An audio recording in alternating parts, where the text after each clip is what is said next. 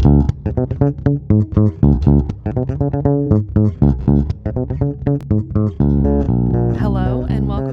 Today's episode of Everyday American English. I'm Lynn, I'm American, and I live in the state of Kansas in the United States.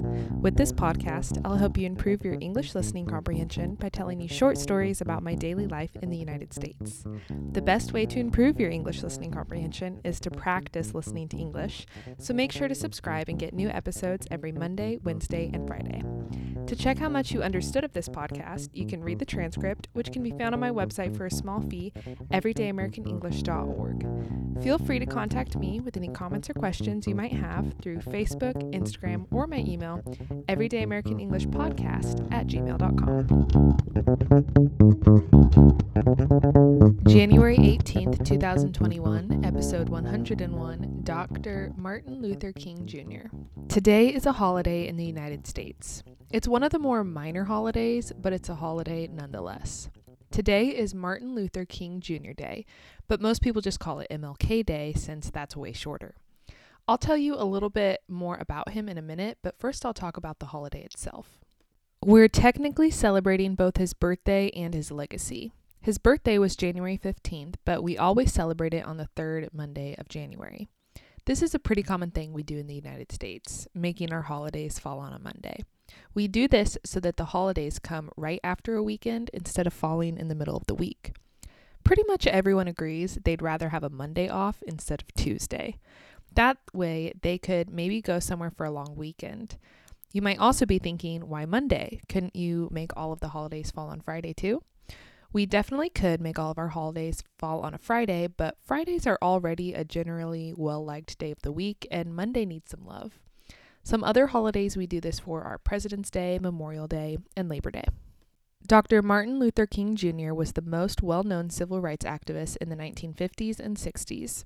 He led many peaceful protests that fought for black Americans' right to vote and desegregation in schools.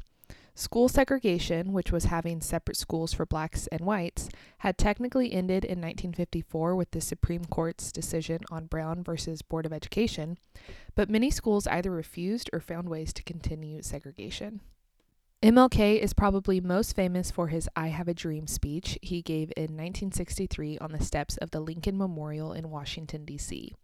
There are many protests that happen in Washington, D.C., and even at the Lincoln Memorial, but this particular protest, called the March on Washington, is even more meaningful when you remember that it was President Lincoln that signed the Emancipation Proclamation, which declared that all people held as slaves should be free exactly 100 years earlier.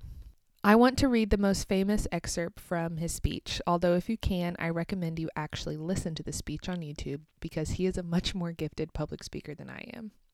It says, I have a dream that one day on the red hills of Georgia, the sons of former slaves and the sons of former slave owners will be able to sit down together at the table of brotherhood. I have a dream that one day even the state of Mississippi, a state sweltering with the heat of injustice, sweltering with the heat of oppression, will be transformed into an oasis of freedom and justice. I have a dream that my four little children will one day live in a nation where they will not be judged by the color of their skin, but by the content of their character. I have a dream today. I have a dream that one day down in Alabama, with its vicious racists, with its governors having his lips dripping with the words of interposition and nullification, one day right down in Alabama, little black boys and black girls will be able to join hands with little white boys and white girls as sisters and brothers. I have a dream today. MLK was unfortunately killed in the three most famous assassinations of the 1960s.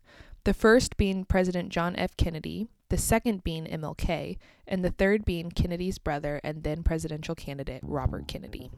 That's all for today's episode of Everyday American English. To really improve your English listening comprehension, check how much you understood of this episode by reading the transcript, which can be found on my website, everydayamericanenglish.org. Don't hesitate to contact me with any comments or questions you might have. Happy Monday.